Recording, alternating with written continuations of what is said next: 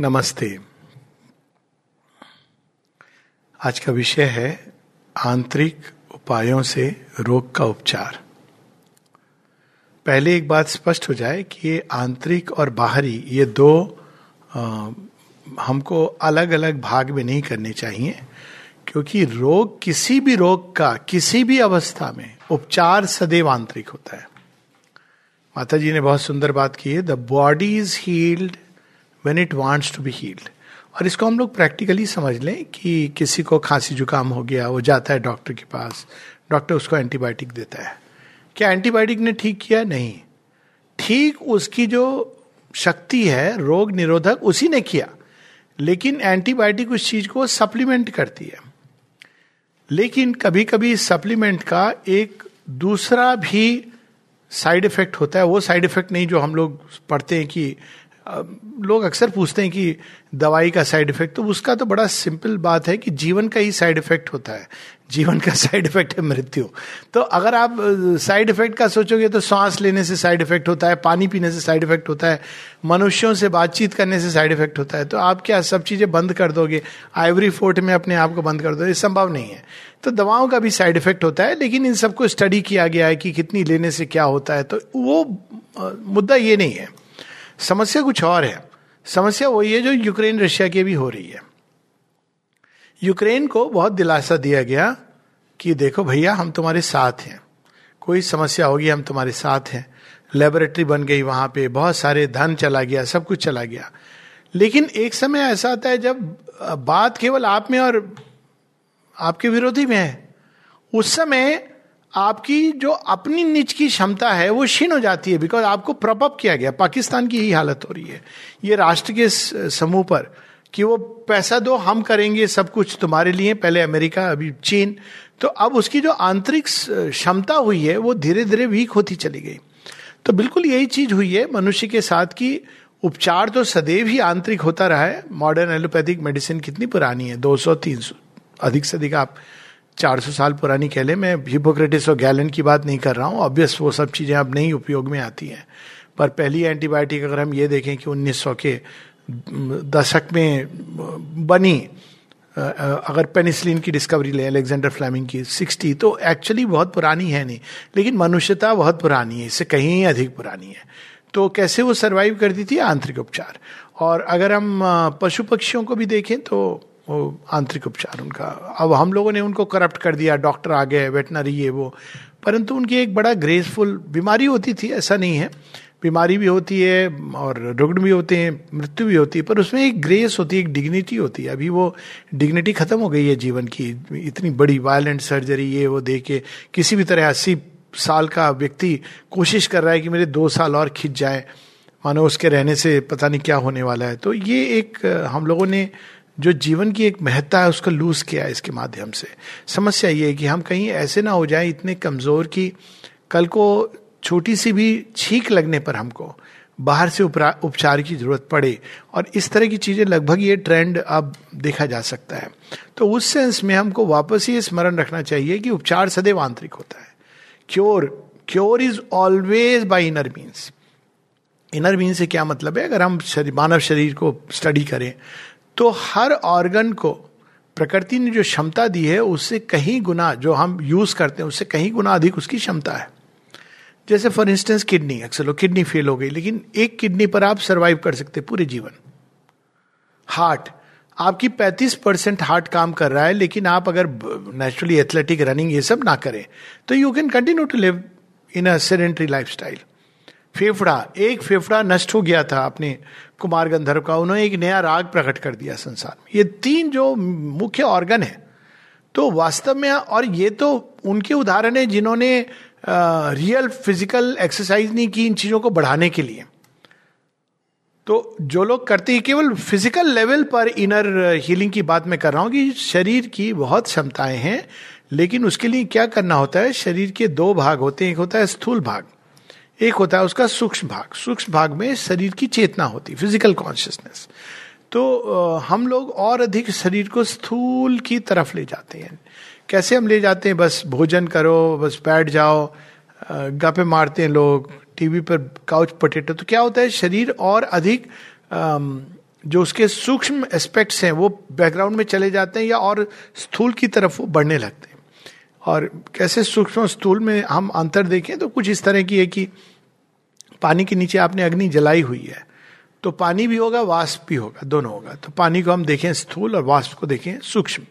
दोनों का अच्छा सुंदर ताल मिले अगर अग्नि बंद हो जाएगी, पानी ऐसी पड़ा हुआ है तो ना केवल वो केवल जल रहेगा और लंबे पीरियड तक तो वो ठंडा होता जाएगा और अगर थोड़ा टेम्परेचर गया तो बस बिल्कुल वो फ्रीजिंग की तरफ़ चला जाएगा। अगर बाहर का टेम्परेचर तापमान गिरता है।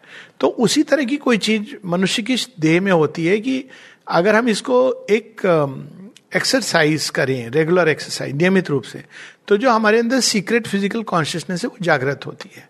और कम से कम उसको ऑयलिंग मिलती रहती है। तो एक, मतलब अब इसको अगर हम बड़े सिंपल ढंग से देखें कि लोग करते हैं ये चीज़ कि एक समय के बाद मेमोरी लॉस या बैलेंसिंग मैकेनिज्म ये सब आने लगती हैं मनुष्य, कुछ लोगों के अंदर। लेकिन अगर देखा गया है कि जो लोग जैसे सुडो को करते रहे, नियमित रूप से, या वो अपने ब्रेन को एक्सरसाइज देते रहे, हमारे यहाँ पे थे जोसेफ नाम था उनका तो वो उनको बड़ा था, वो I use to meet him बुलाते थे कुछ कुछ समस्या अपनी डिस्कस करने तो सेवेंटी फाइव की एज में तो वो सारी एक्सरसाइज बता, दिखाते थे मुझे क्या क्या करते हैं। जूडो मास्टर थे।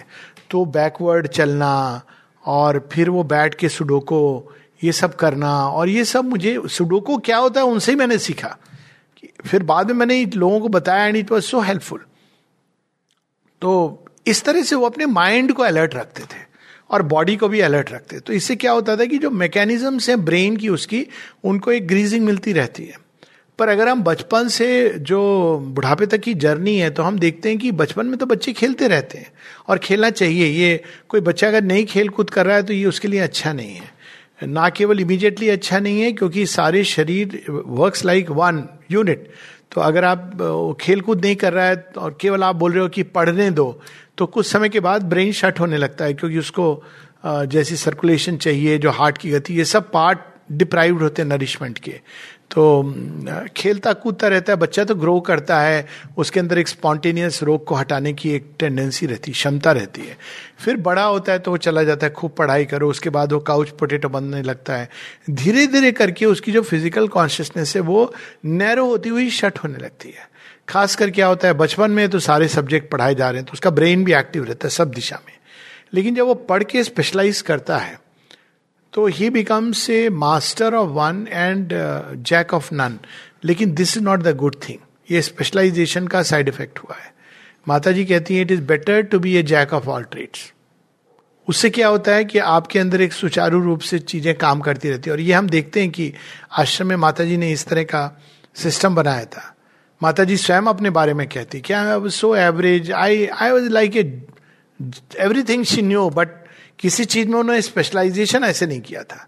हालाँकि वो और बात है कि पेंटिंग में एकदम अद्भुत है और उन्होंने म्यूज़िक में तो एकदम नई नई प्रकार का म्यूज़िक निकाला।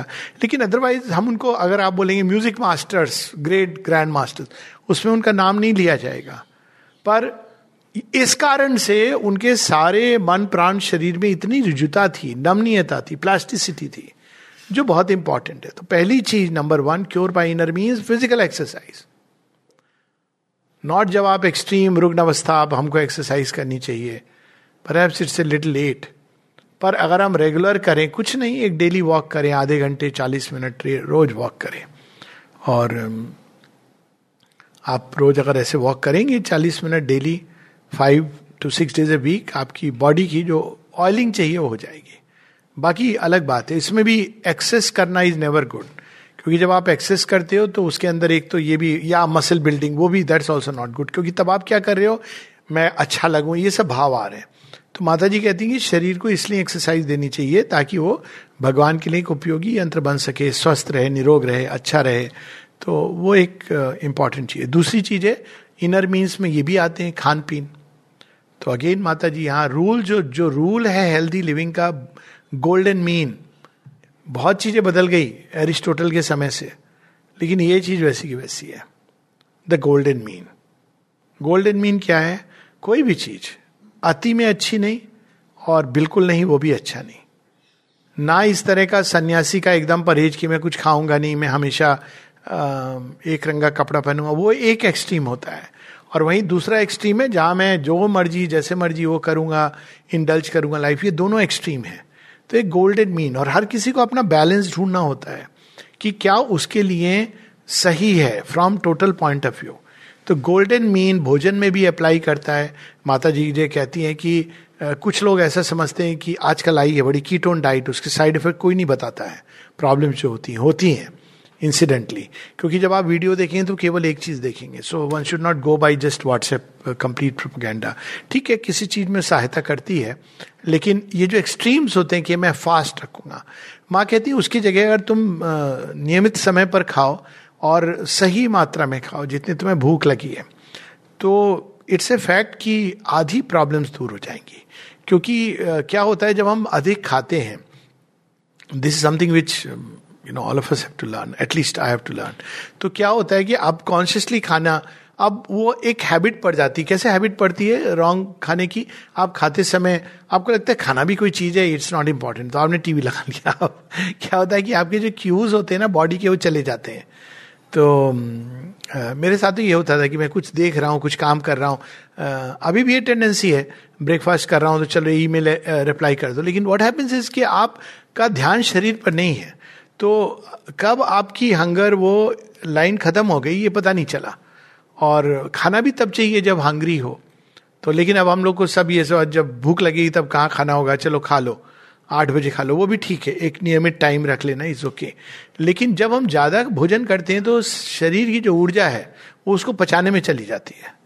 तो that energy which is required for many other things goes into silliest work which is to digest the things और इसका एक कारण ये भी है कि जो ये वेस्टर्न चार्ट्स आती हैं इतनी कैलोरी इतना ये यू you नो know, आज तक किसी को नहीं पता कि कैसे कौन सी स्टडीज़ से ये सारे फिगर्स निकाले।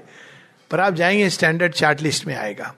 तो बात इसके नहीं है और कुछ लोग माइंड में कोलेस्ट्रॉल ये खाने से वो भी डर। आप नॉर्मल हमारे तो जो पेरेंट्स थे ग्रैंड पेरेंट्स थे पेरेंट्स तक आई नो दैट ये सब नहीं जानते थे, पर वो ये जानते थे, समुचित आहार करो, नियमित व्यायाम करो सुबह में उठ के मंजन करो, आँख में अंजन करो रोज सुबह शाम नहाओ, पूजा करो, ठीक रहोगे। और चलता था ठीक, क्योंकि उनका माइंड भी ऐसे मैसेज देता था। अब माइंड के अंदर बहुत सारे मैसेज आ गए हैं। अरे, मैं ये खा रहा हूँ, बीमार ना पड़ जाऊँ, कोलेस्ट्रॉल तो नहीं है। अब माइंड की जो पावर है, शरीर को मैसेज देने की, माइंड गिव्स द मैसेज। इसकी अभी हाल में मैंने एक, शायद वीडियो फॉरवर्ड भी किया, उसको आप देखिए कि किसी का एकदम एक artificial hand looking like rubber का हैंड है। वो उसका हाथ नहीं है, ऐसे रखा हुआ है। और कवर करके उस व्यक्ति का हाथ कहीं और रखा हुआ है। अब वो धीरे धीरे प्राइम करते हैं, जो एक्सपेरिमेंट कर रहे हैं कि इस हाथ और इस हाथ को साइमल्टेनियस टच करते हैं। तो एक समय आता है जब इसको टच करते हैं, लेकिन सेंसेशन यहाँ से जा रहे माइंड को। उसके बाद जब इस नकली हाथ मतलब रबर के हाथ पर वो मारता है तो ये हाथ एकदम उठाता है कि जैसे चोट लगी है। ये, और ये होता है फैंटम लिम हम सब जानते हैं फिनोमेना की। इस पर पूरी एक कहानी, पूरी एक वंडरफुल नॉवेल लिखी गई है। एक व्यक्ति जो भुक्त भोगी था वन मैन स्टैंडिंग तो उसमें वो एक एक्सीडेंट में उसका एक पाँव चला जाता है। और वो सारे समय इतना परेशान रहता है कि मेरा पाँव में ये तकलीफ़ हो रही, वो तकलीफ़ हो रही है आप लोग देख क्यों नहीं रहे हो? वो पाँव चला गया था, लेकिन माइंड के अंदर उसका रिप्रेजेंटेशन था कि पाँव है। इसको कहते हैं फैंटम लिम्प आपका पाँव नहीं है, आप उसको दिखा रहे हो कि पाँव नहीं है, लेकिन माइंड कह रहा है कि पाँव है। ना केवल पाँव है, उसमें दर्द हो रहा है। और अगर आप बोलोगे कि भाई तुम्हारा पाँव ही नहीं है तो मानेगा नहीं, वो कहेगा, ये डॉक्टर मुझे, लोग violent I have seen actually देखिए मैंने, क्योंकि हमारे साइकेट्रिस्ट में आती है कि लोग वायलेंट हो जाते हैं कि आप हमारी बात सुन नहीं रहे हो, समझ नहीं रहे हो। आप हमें गलत इंफॉर्मेशन दे रहे हो, क्योंकि माइंड की इंफॉर्मेशन प्राइमरी है। अल्टीमेट जो सिक्स सेंस इंडियन साइकोलॉजी में कही गई, अंतकरण द इनर इंस्ट्रूमेंट तो इसलिए माइंड को हम किन चीज़ों से प्राइम करते हैं? फिर वो काउंटर प्रोडक्टिव होता, हो जाता है। आपने माइंड को प्राइम कर दिया कि ये सब चीज़ें लोगे तो ये होगा, वो होगा, ये स्लॉट में आ गया, जहाँ से भी ये इन्फॉर्मेशन आई। साथ में आपने ये दवाइयाँ लोगे, ठीक रहोगे, ठीक रहो। अब माइंड इतना प्राइम हो चुका है। अगर साधारण भाषा में कहें तो पक चुका है। कि अब उसमें कोई नई इंफॉर्मेशन की जगह नहीं, वो ट्रेंड हो गया है। जैसी छींक आई, मेरी मृत्यु निकट है।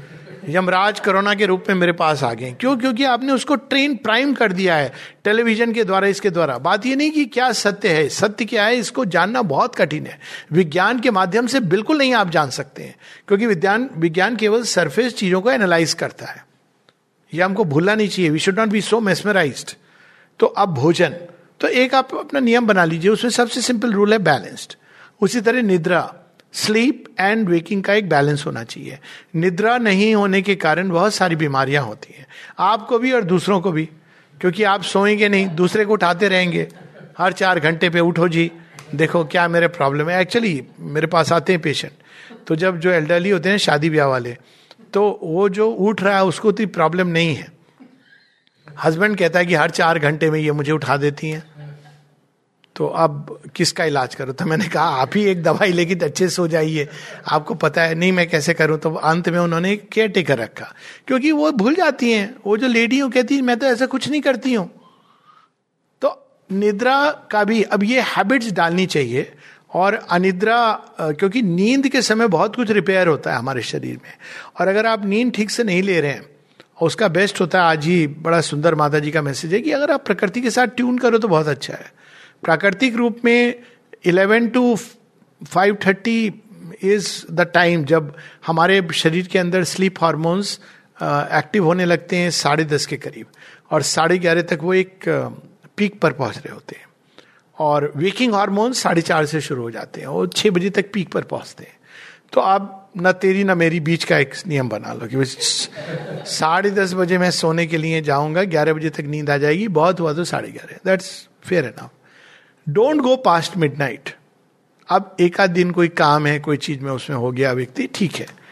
और सुबह में 536 के बीच में इसे फेयर एनफ थिंक सूर्य सूर्य उदय के साथ से वो ऊर्जाएँ जो होती हैं शरीर को एक्टिवेट करती ये सब सिंपल सी चीज़ें हैं, जो इंसान अपने लाइफ में इंप्लीमेंट कर सकता है। उसी तरह बावल मूवमेंट्स ये सब चीज़ें एक्चुअली बड़ी सिंपल और बड़ी सहायक होती हैं हमारे अब इनर मीन्स केवल अंदर में कोई फैंटास्टिक चीज़ नहीं है, इसमें lifestyle is so important तो ये हो गया, फिर वर्क और रेस्ट का भी एक सामंजस्य होना चाहिए। कुछ लोग नहीं, हम काम करते रहेंगे सर तो क्या होता है कि इस शरीर की जो, शरीर में दो एक्टिविटी होती हैं, एक तो मेटा मतलब जो कैटाबॉलिक और एक एनाबॉलिक जब आप काम करते हो तो कैटाबॉलिक एक्टिविटी बढ़ रही होती है। यानी टूट रहा है शरीर के अंदर डिफरेंट आपकी ब्लड यूटिलाइज हो रहा है, आपकी मसल्स के फाइबर थोड़े थोड़े टूट रहे हैं मान लो लिखने का काम है, या जो भी ब्रेन के नसों में तो वो एक टाइम के बाद फटीक आने लगता है। दूसरी होती है एनाबॉलिक अब उसको बिल्डअप करने की प्रोसेस होती है। नॉर्मली एनाबॉलिक एक्टिविटी निद्रा के समय पर होती है।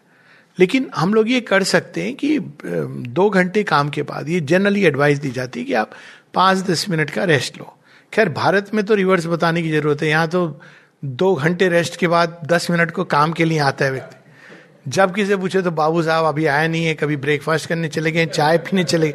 तो भारतवर्ष में तो रिवर्स की प्रॉब्लम है। पर फिर भी थिंग इज़ इसकी दो, ढाई घंटे के बाद, दो घंटे नेच नॉर्मल कोर्स में आप कंसेंट्रेशन सस्टेन कर सकते हो। यहाँ उसकी बात हो रही है, यहाँ काम में कंसेंट्रेशन चाहिए आपको। और उसके बाद में आपको पाँच दस minute you should just just sit quiet allow the body to build up some store some reservoir and then व्यक्ति कंटिन्यू करे। तो ये सारी चीज़ें इसका एक पार्ट है। फिर दूसरी चीज़ होती है कि हम अकेले नहीं, हम संसार से जुड़े हुए हैं। संसार के साथ हमारा क्या संबंध है? ये भी बड़ा इंपॉर्टेंट है।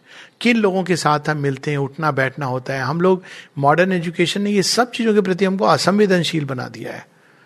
और हमारा उठना बैठना फिर कैसे होता है ये देख करके कि उसकी जेब में कितना क्रेडिट कार्ड का साइज़ है और या फिर, अरे ये तो बहुत बड़े आदमी है, पता है, आज तक मुझे समझ नहीं आया बड़ा आदमी कौन होता है। तो कभी मन करता है कि मैं पूछूँ कि आप बड़े आदमी हैं, क्या आपने मृत्यु पर, रोग पर विजय पा ली है?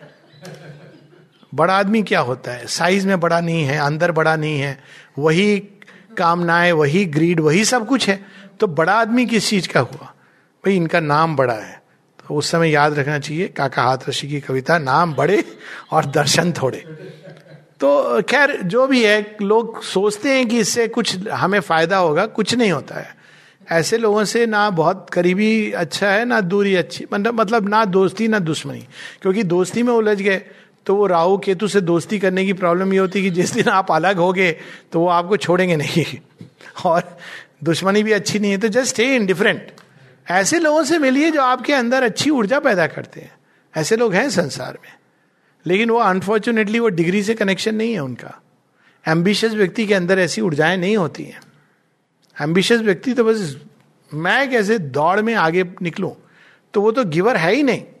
महत्वाकांक्षी व्यक्ति के अंदर बहुत रेयर चांस है कि आपको पॉजिटिव एनर्जी मिलेगी। It applies to most of the politician exception are there our own prime minister I do believe is an exception क्योंकि वो एक सन्यासी का जीवन जिया है, वो एक विभूति कैटेगरी में आ गया बट अदरवाइज़ क्योंकि वो तो केवल लेना जानते हैं। और अगर वो दे रहे हैं तो वो दुर्योधन की तरह दे रहे हैं कि उसके पीछे कर्ण तो मेरे साथ खड़ा होगा। तो बी केयरफुल सरल लोग जो सिंपल हैं, हृदय के अच्छे हैं, जो देना जानते हैं, नहीं तो आपकी एनर्जी सेप्ड आउट हो जाएगी। अब आप एक विशेष काम में लगे जैसे माता जी अब चारों तरफ़ उन्होंने अपने असुर, नाग, भूत, प्रेत सब रखे हुए थे वो एक अलग चीज़ है। But otherwise in general it is harmful the most harmful contact that human beings can have is with human beings so अक्सर लोग पता नहीं भूत प्रेत से क्यों डरते हैं। वो बेचारे कुछ नहीं कर सकते आपका। लेकिन ये जो है, बड़ा भयानक होता है। क्योंकि ह्यूमन बींग्स के अंदर जो इलविल होती है ना, आपको पता भी नहीं चलेगा।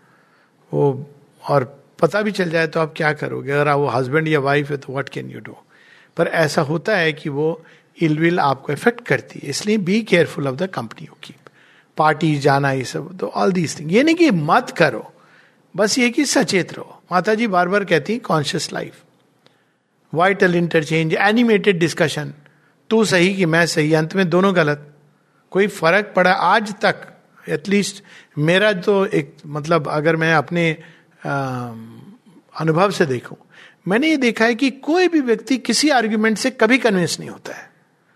वो जिस चीज़ के प्रति ऑलरेडी कन्विंस है, वो आर्ग्यू उस चीज़ को जस्टिफाई करने के नहीं करता है। You can never convince any buddy with any argument opinion सबकी बनी हुई है। फॉर गुड और words doesn't matter leave am with that opinion जैसे कि रिलीजियस कन्वर्सन बैड है, वैसे ही इंटेलेक्चुअल कन्वर्सन बैड है। ठीक है, उसको जीने दो अपने हिसाब से। सीखेगा उसको बहुत सारी मैकेनिज्म है प्रकृति के अंदर सिखाने की। बड़े बड़े अहंकारी के मान टूट गए।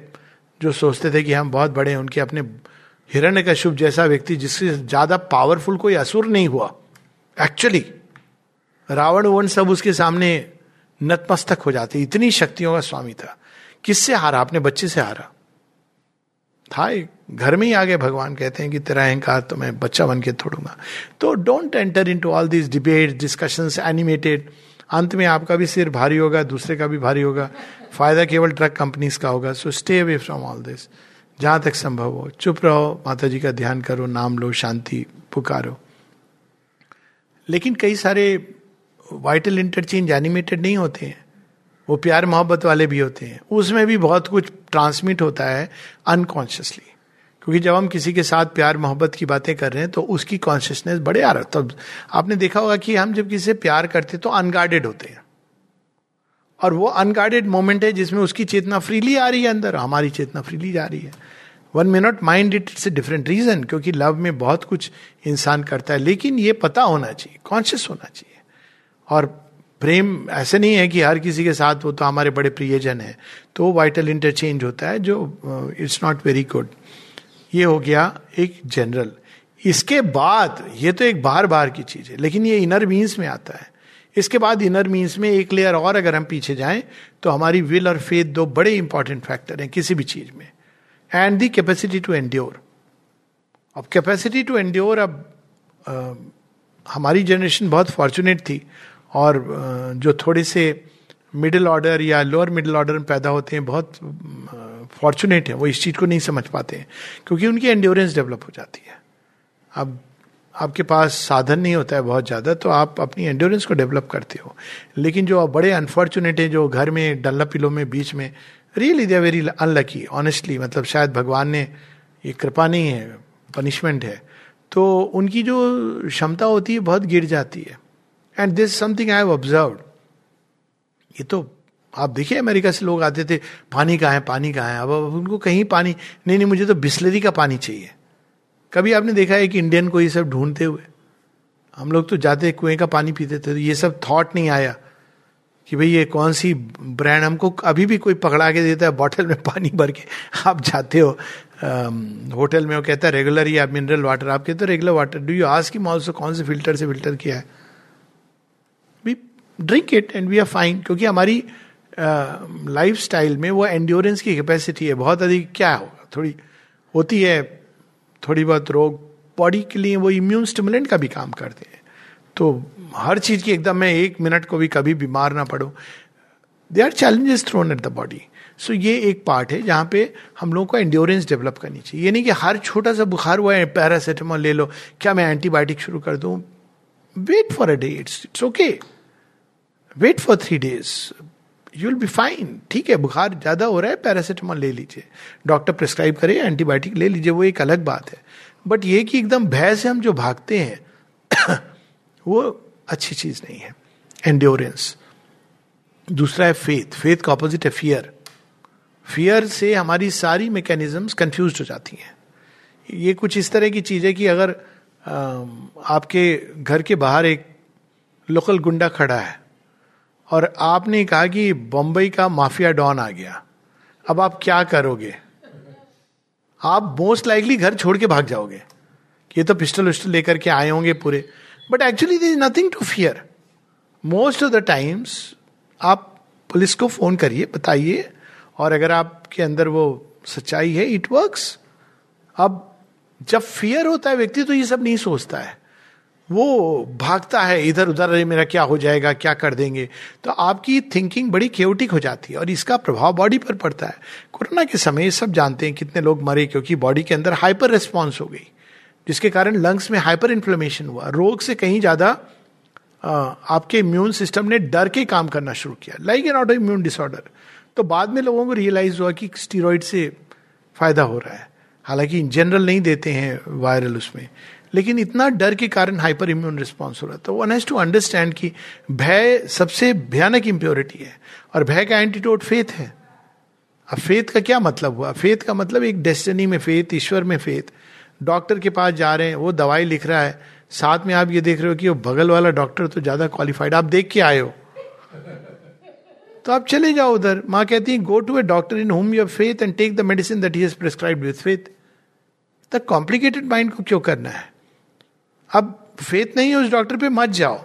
Go to somebody you have faith it's not his degree जो क्योर करेगी। मुझे याद है, बचपन में हम लोग जाते थे, एक प्रॉपर एक एमबीबीएस डॉक्टर था। लेकिन उसको देख के ही लगता था कि पता नहीं क्या है, वो इतना सीरियस बैठ के सिगरेट पी रहा होता था। हालाँकि वो हमारे जान पहचान के थे, सभी थे, छोटा गाँव था। लेकिन उसको देख के ना लगता था, यहाँ नहीं जाओ। कुछ गड़बड़ है। एक और थे, वो इतने भयानक थे कि उनके पास एक बार आई स्टिल रिमेम्बर कोई चीज़ लेके गए। हो माई गॉड क्या हो कलकत्ता ले जाओ। ऐसे करते थे और एक थे हमारे आरएमपी थे। जस्ट एक कोई डिग्री नहीं थी। लोग अक्सर बोलते ना ब्रिज कोर्सेज की। प्रॉब्लम ब्रिज कोर्सेज की नहीं है। प्रॉब्लम है डॉक्टर्स के अंदर वो हीलिंग सेंस लाने की। तो एक थे वो, उन्होंने एमबीबीएस नहीं किया था। आपके सामने बैठ कर किताब खोलेंगे। फिर बोले, हैं, क्या हुआ है? फिर ढूंढ डांड के वो एक अच्छा इसको ये वाला मिक्सचर दे, पर इतने प्यार से बात करते हाँ। बेटा, क्या कर रहा है आजकल? तो जब तक हम आते हमको लगता था कुछ भी नहीं है। तो ये जो चीज़ है, क्या फेथ इंड्यूस करने की? आपका जिस तरह से फेथ आता हो इट डजेंट मैटर माता जी ने कहा कि you can keep even a perforated coin with you कि ये आपका लकी चाम है कीप इट या आपने किसी भी रूप में भगवान को, अब भगवान देख लेंगे। फेथ को कल्टीवेट करना, ये बहुत अगेन एनालिटिकल माइंड के कारण फेथ चला गया। फेथ क्या है? It is trust in things which are unseen जो आप लॉजिक और रीजन से नहीं पकड़ सकते फेथ वहाँ चला जाता है। तो फेथ को बरकरार रखना चाहिए, बढ़ाना चाहिए। और इसके लिए ऐसे लोगों की संगति से बचो जो हाइपर एनालिटिकल और डाउट से भरे हुए लोग हैं। तो ये फेथ हो गया। तीसरा विल ध्यान से देखो कि मेरे अंदर सच में ठीक होने की विल है कि नहीं है। ये कई बार लोग कहते हैं of course I want to live तो मैं तो कहता हूँ, ध्यान से देखो, कोई कोना है? तो आप देखें कि हाँ एक कोना होता है। डिफिटिस्ट भी होता है, जीवन की कठिनाइयाँ होती हैं। एक समय कहता है, यार, इससे अच्छा तो let me kick the bucket bucket list उसमें चली जाए। होता है एक कोना, हर किसी में होता है। वो कभी दिखता है, कभी नहीं दिखता है। तो you to work upon that corner कि उसके अंदर क्या है। तो वहाँ पे एंड्योरेंस फेथ ये सब चीज़ ज़रूरी होती है। सरेंडर अंत में सबसे बड़ी चीज़ यही होती है सरेंडर माँ, हमारी बहुत सीमाएँ हैं, नहीं कर सकते, आप संभालो।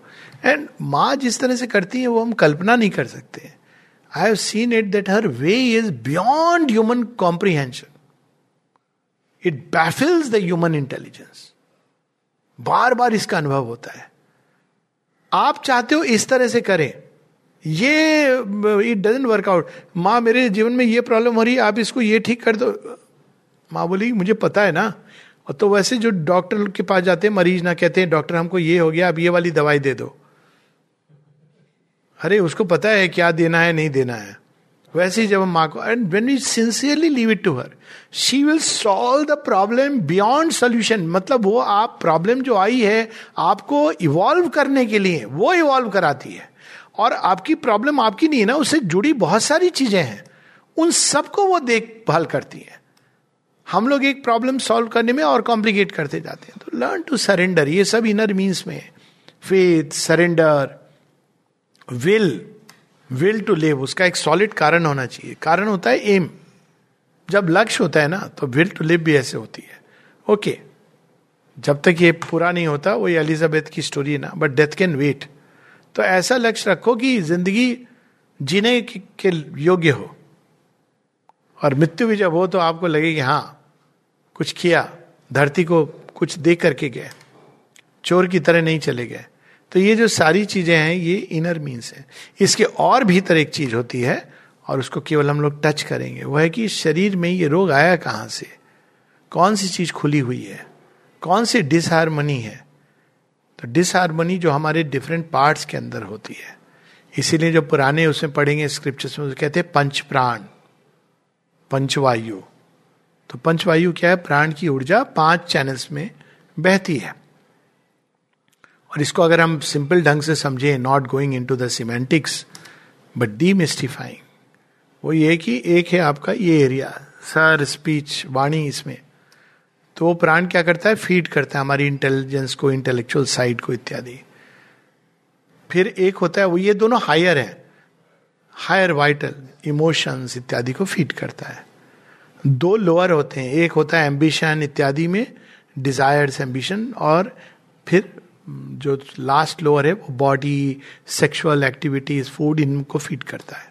और एक होता है जो बैलेंस करता है यहाँ से, वो चैत्य सत्ता का साइकिक लाइफ को वो डेवलप करता है। अब साइकिक लाइफ बैलेंसिंग है समान, यहाँ पर है seat of the psychic life psychic life अगर डेवलप करेंगे तो इट बैलेंस ऑटोमेटिकली क्योंकि साइकिक लाइफ को हारमोनी पसंद है। और उसको अगर आप, वो देख लेता है कि डिसहारमोनी हो रही है तो अपने आप वो बैलेंसिंग मैकेनिज्म एक्टिवेट करता है। अगर साइकिक लाइफ के अंडर आ जाए जीवन तो बहुत अच्छा है। अदरवाइज़ किसी भी एक चीज़ में बहुत ज़्यादा तो अपने आप आप देखें कि आप बहुत ज़्यादा इंटेलेक्चुअल उसमें जा रहे थे तो आपकी कॉन्शियसनेस आएगी हृदय के अंदर। वो because you know that has to balance out या बहुत ज़्यादा एम्बिशन में जा रहे थे तो you are put to rest to start thinking कि मैं किस भीड़ में जा रहा हूँ। या बहुत ज़्यादा एकदम डिजायर्स के लोअर उसमें चले जा रहे हैं सेक्सुअल एक्टिविटी और ये सब चीज़ों में, केवल भोजन और यही जीवन का लक्ष्य है। तो अगेन आप क्या कर रहे हैं? प्राण की ऊर्जा को इम्बैलेंस कर रहे हैं। और इस ऊर्जा की इम्बैलेंस के पीछे क्या होता है? इट इज़ द कॉन्शियसनेस प्राण के पीछे state of consciousness so ultimate की ओर होता है अंदर में shift the needle of consciousness एक कहानी के साथ ये बंद करेंगे। Shifting the needle of consciousness ये एक एंड्रोविल की किताब है। क्या नाम था? एनीवेज बहुत अच्छी किताब थी। डॉक्टर है एमडी अमेरिका में और उसने लिखी। नहीं, अमेरिका इंपॉर्टेंट नहीं है, लेकिन अगर हम बोलेंगे कि उड़ीसा के गाँव का एक डॉक्टर ने लिखी है तो कोई विश्वास नहीं करेगा। इसलिए इसलिए, लेकिन पेपर बैक एडिशन तो लोग अच्छा उसने लिखी है किताब। एनीवेज तो बड़ी सुंदर किताब में एक वर्णन आता है, एक महिला का। तो वो महिला stage four cancer ovarian cancer था, सब जगह चला गया था। तो एक समय था जब अमेरिका में ऐसे लोगों पे रिसर्च कर रहे थे एलएसडी के यूजेस की। क्योंकि अब वो मरने वाले हैं तो वो एडिक्ट होंगे तो कोई बात नहीं है। तो उस मतलब परमिशन लेके तो परमिशन लेके उसको एलएसडी दी गई। तो फिर एलएसडी के बाद वो एक हिप्नोटिक स्टेट होती है, उसमें वो पूछने लगते हैं कि भाई, तुम्हें क्या चाहिए? तो वो उस समय प्रेग्नेंट थी। तो पूछा कि do you want the baby तो एक पॉज के बाद बोली यस उसके बाद वो अंदर में उसके क्या गुजरा किसी को नहीं पता चला। वो बाहर आई, वो रिकवर होना शुरू हो गई। अभी वो एल के कारण नहीं था। एल ने उसके पूरे जीवन को रीओरिएंट करने का एक अवसर दिया। वो जो आई वॉन्ट द बेबी से उसके अंदर में आत्मंथन हुआ, जिसकी कहानी उसने बाद में बताई। बोली, मैंने रियलाइज़ किया कि क्यों मेरे अंदर मरने की इच्छा है? तो उसने क्या क्या बदला? कहती, मैंने अपना जीवन बदला लाइफस्टाइल बदला हस्बैंड बदला, बहुत ज़रूरी, अपना जॉब बदला। ये सब बदल दिया मैंने। और वो 20 साल तक, जब तक ये किताब लिखी गई थी शी वॉज़ नॉर्मल सारे कैंसर सेल्स रिग्रेस हो गए। तो ये अंदर में इम्बैल क्या किया उसने? केवल नीडल को शिफ्ट किया। I want to lead my life my true life अब तक मैंने जो जीवन जिया, वो इसके लिए, उसके लिए। Now I want to do तो उसने साथ जॉब बदल दिया कि जो मैं करना चाहती थी वो करूँगी। तो दिस इज़ हाउ अब एक तरह से रीबर्थ हो गया ना। मृत्यु क्या ढूंढती है? रीबर्थ चल ठीक है, तेरे को एक सेकेंड चांस मिलेगा। Give yourself a second chance in this very life ज़िंदगी आएगी दोबारा, लेकिन इसी लाइफ में जी लो दोबारा। नमस्ते।